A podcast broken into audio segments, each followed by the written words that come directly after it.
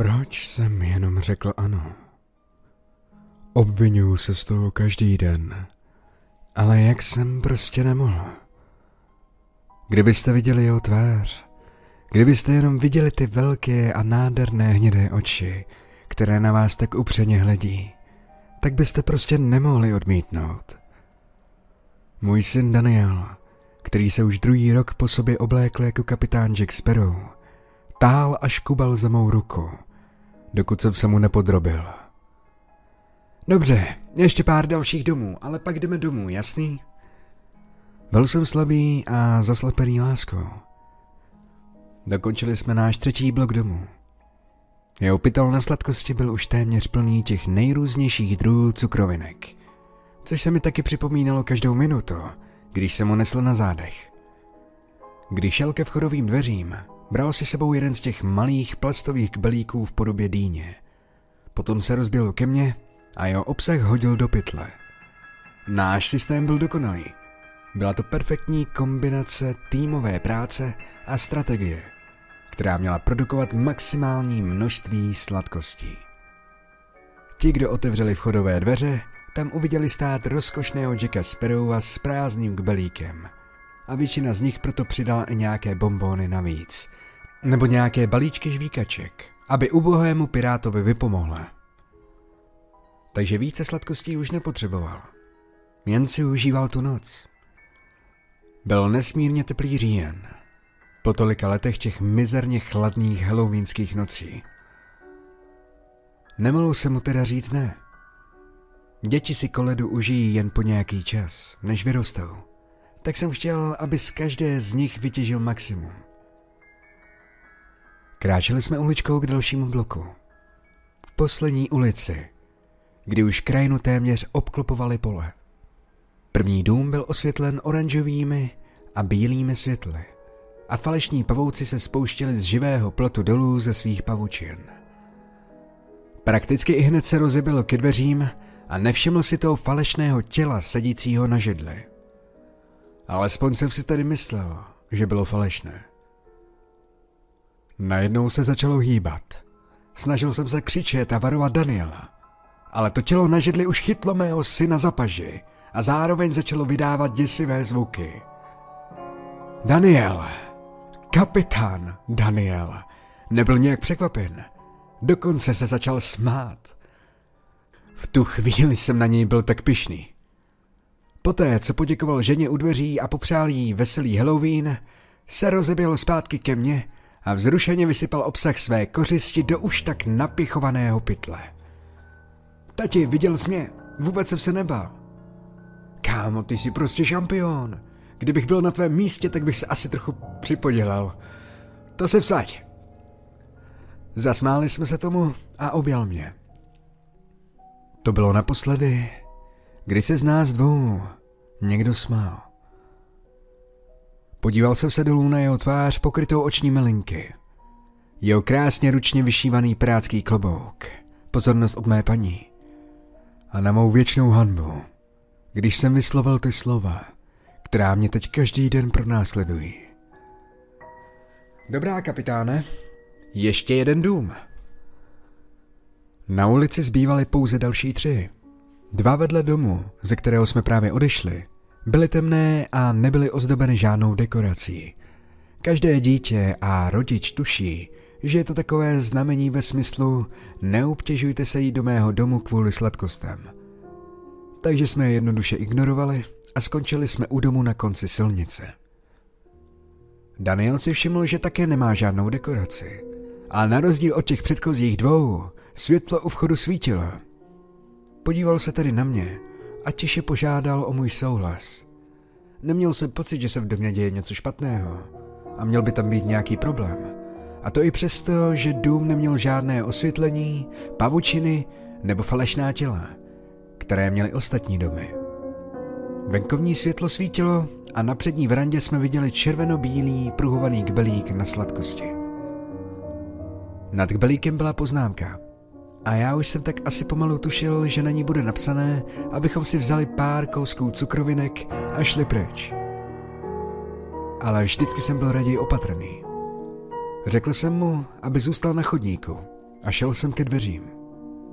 Vzal jsem si poznámku a tam stálo. Pokud by vám nikdo po zazvonění neotevřel, vezměte si jednu sladkost a ať se vám vede dále. Nebyla tam žádná okna, do kterých bych mohl třeba jen nahlédnout, ale dům na vnější straně byl dokonale reprezentativní. Veranda byla čistá, trávník ostře řezaný a dokonale udržovaný. Nahlédl jsem dovnitř k belíku a mé oči se rozářily. I jako dospělý jsem věděl, že čokoládové tyčinky plné velikosti jsou dost vzácné, ale byly tam.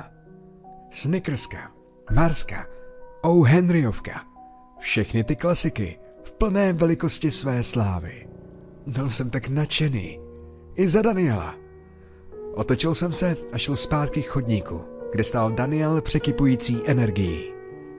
Dokonce i po tak dlouhé noci, jako je tato, se tam chystal jít. Tak jsem na jeho pozbuzení ze sebe dostal svůj nejlepší pirátský hlas. Dobrá, kapitáne. Na té poznámce stojí, že máte zaklepat na dveře a pokud nikdo neotevře, můžete si vzít jednu z těch pochoutek v belíku. Ale jen jednu. Je to jasné? Ať je to spravedlivé. I vůči ostatním dětem. Jasně, kámo, řekl svým nejlepším pirátským hlasem, který ze sebe dovedl dostat. Ťukli jsme si navzájem pěstí a Daniel se vydal po cestě ke vchodovým dveřím. Ujistil jsem se, že ho po celou tu cestu sleduju. Kdo ví, co by se mohlo stát. Někteří důmyslní majitelé domů vymyšlejí propracovanou lest, aby dostali děti do svých domovů. Můj telefon mi jednou zavibroval v kapse. Nepochybně šlo jen o textovou zprávu od mé ženy. Nevěnoval jsem tomu větší pozornost. Sledoval jsem, jak můj syn zaklepal na dveře a trpělivě tam čekal. Dohodli jsme se před začátkem noci, že pokud nikdo neotevře do deseti sekund, tak je čas jít dál. Pamatuju si každý detail těch následujících deseti sekund. Jedna. Z kapsy jsem vytáhl mobil, přičemž jsem z Daniela nespouštěl pohled. Dva. Zadal jsem kód, aniž bych se podíval na telefon a odemkl tak obrazovku. Tři. Daniel stále čekal u dveří. Čtyři. Spustil jsem obrazovku s novými zprávami a stále jsem nespouštěl pohled ze svého syna. Pět. Daniel se začal otáčet. Šest. Mířil ke kbelíku na přední verandě. Sedm. Usmál se na mě. Osm. Podíval jsem se na svůj telefon. Příchozí zpráva. Jak se vede tobě a kapitánovi? 9. Odpověď. Už se vracíme domů. 10. Daniel byl pryč. Nejdříve jsem to nezaregistroval. Myslel jsem si, že se schovává za něčím. Danieli! Zavolal jsem. Danieli! Bez odpovědi. Běžel jsem ke dveřím, ale nic jsem nenašel. Nic, co by nasvědčovalo tomu, kam se poděl. Nebyla žádná šance, jak by mohl utéct třeba za dům. Ne v rozmezí jedné až dvou sekund. V žádném případě. Podíval se se směrem po ulici. Nahoru a dolů, ale nikdo tam nebyl. Žádní rodiče, žádné děti. Prostě nikdo. Otevřel... Otevřel snad někdo dveře. Byl uvnitř. Začal jsem zuřivě bušit na vstupní dveře a přitom jsem vykřikoval jméno svého syna.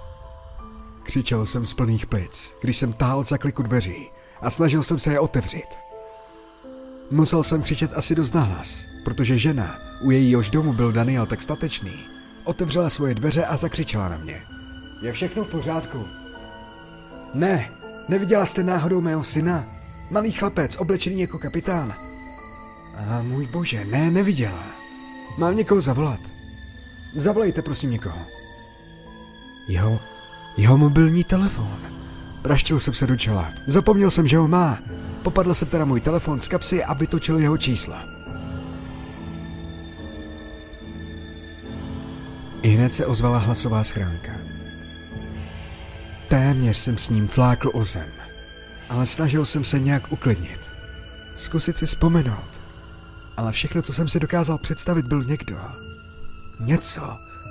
Věc, jak otevírá dveře. Popadá mého syna a zakrývá mu pusu, než vůbec mohl volat o pomoc. Vytočil jsem 911. Bylo mi jedno, jestli bychom ho našli třeba o něco později. Jestli na mě něco hrál. Jen jsem ho chtěl zpátky. Řekl jsem sousedce, aby vzala baterku a pomohla mi ho hledat. Sousedka a já jsme se rozlíželi po celém domě a snažili se najít cestu dovnitř. Chystal jsem se rozbít okno, když jsem uslyšel sirény. To jejich houkání se odráželo v dálce. Díky těm zvukům jsem si tak nějak ulevil. Vnitru jsem tak nějak věděl, že jakmile se tam dostanou, můj syn se někde vynoří a řekne mi, že to všechno byl jen veliký vtip. Nenadával bych mu za to a nekřičel bych na něj. Prostě bych ho jenom objal. Přitiskl si ho k sobě a držel ho, dokud by neodešel na univerzitu. Policajtům jsem řekl všechno, až do úplného detailu, tak, jak jsem si to pamatoval. Také bušili na dveře, ale když spatřili moje zbyslé chování, jak se mé tělo celou netrpělivostí třese, šli k ním blíže a vyrazili je. Řekli mi, abych dál nechodil a nechal je prohlédnout dům. Chtěl jsem protestovat, křičet na ně, říkat jim, že tam prostě musím. Ale když vytáhli zbraně a zakřičeli do domu, věděl jsem, že to berou opravdu vážně. Uplynulo asi pět nejdelších minut mého života. Nevím, kdy to udělala, ale v jednom bodě jsem se podíval dolů a sousedka mě držela za ruku. Měla vlastní děti. Věděla, co se děje. Co by se mohlo stát. Když oba policajti vyšli z domu, jejich pohledy mluvily za vše. Téměř jsem se tam na ulici zroutil, ale musel jsem vydržet. Prosmíkl jsem se kolem důstojníků, vtrlou do domu a začal vykřikovat jméno svého syna. Prohledával jsem každou místnost a byl jsem jako utržený ze řetězu. Teprve, když jsem vyšel po schodech do pokoje, co kdysi býval ložnicí, jsem si uvědomil, že v tomto domě nikdo nežije. V tomto domě nikdo nežije už celá léta. Běžel jsem dolů po schodech a málem se přitom srazil policajty. Když jsem doběhl k ženě, k té nápomocné sousedce, popadl jsem jí a začal křičet. Proč jste mi to neřekla? Proč jste mi neřekla, že tam nikdo nežije? Začala koktat, překvapená mým náhlým obratem, mou zvýšenou agresí vůči ní. Já nevěděla jsem to. Na této ulici žiju jen pár měsíců. Nikdy jsem nikoho neviděla přicházet nebo odcházet, ale proto mohly být také stovky různých důvodů. Omlouvám se, nevěděla jsem to. Stál jsem tam na ulici. Těžce dýchal a svíral se v náručí ženy, kterou jsem potkal teprve před několika minutami. Důstojníci mě chytli za ruce a já jsem se jí pustil. Podíval jsem se zpět na dům. Ta dvoupodlažní příšera jako by byla ponořená ve tmě. A já to věděl. Jakkoliv to možná bylo nemožné, věděl jsem to. Daniel se už nevrátí. Věci pro mě potom všem už nebyly takové jako předtím. Po mnoho měsíců to bylo skutečně temné období. Opravdu si nepamatuji všechna ta policejní pátrání, zpravodajství, tiskové konference. Ignoroval jsem žalostné pohledy svých přátel, podezřelé pohledy svých sousedů. Moje žena a já jsme navzdory tomu všemu zůstali spolu a silní. Každou noc jsme si navzájem říkali, žádné tělo, žádná smrt. Počáteční vyšetřování domu nevedlo téměř k ničemu. Předchozí majitel vyhlásil bankrot a dům opustil. Banka ho tak nemohla nikomu prodat, takže tam jen tak stál a schromažďoval prach. Nikdo neměl co dočinění s udržovaným trávníkem před domem a policie nikdy nenašla kbelík plný čokoládových tyčinek nebo nějakou poznámku. Je mi jedno, co říkají. Vím, co jsem viděl. Vím, že některé policejní složky mě dokonce z toho podezírali. Prošel jsem pečlivými výslechy, ale neměli na mě nic, jak jsem taky věděl. Neobvinoval jsem je. Kdybych byl v jejich pozici, měl bych také podezření. Po třech měsících všechno, co se týkalo Daniela, utichlo. S výjimkou naší domácnosti. Stále jsme každý týden rozdávali letáky do okolních čtvrtí. Stále jsme udržovali krok se sociálními sítěmi a prosili každého, aby byl na pozoru a případně nás informoval. Vyprázdnil jsem své účty najímáním soukromých detektivů, aby se podívali do domu, do sousedství. Prostě všude tam, o čem jsem si myslel, že by mohlo nějak pomoct. Nikdo nic neměl.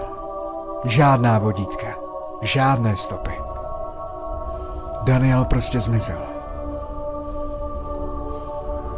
Každou noc jsem mýval stejnou noční můru.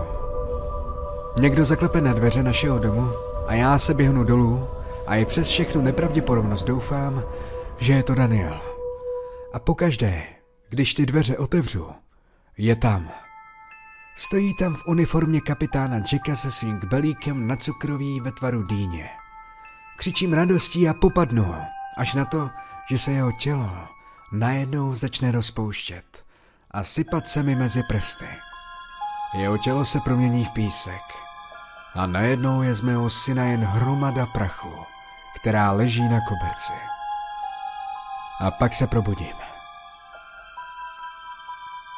Před dvěma týdny jsem seděl na gauči. Bylo odpoledne a já zíral na strop, když jsem uslyšel zaklepání na dveře. Myslel jsem si, že to bude asi nějaký reportér, který se bude zase starat. Nebo nějaký pankový kluk, který tvrdí, že viděl mého syna. Prostě něco, co se takto běžně stávalo. Otevřel jsem dveře a téměř začal křičet. Ne z radosti, ale z naprostého zděšení. Stál tam můj syn. Daniel. Moje žena sešla po schodech dolů a také začala křičet. Ale u ní to bylo z radosti. Odtlačila mě bokem a Daniela objala. Nemohl jsem se hnout. Stále jsem čekal, až se jeho tělo promění v břečko a jeho popel se začne sypat mezi prsty mé ženy. Stále jsem čekal na tu chvíli, až se probudím v posteli propocený a plakající. Ale to se nestalo. Navzdory tomu, jak se to může zdát sebe nepravděpodobnější, se Daniel vrátil. Avšak i přes všechen ten pláč, objímání a líbání neřekl Daniel ani slovo. Byl jen tam. Žádný výraz na jeho tváři.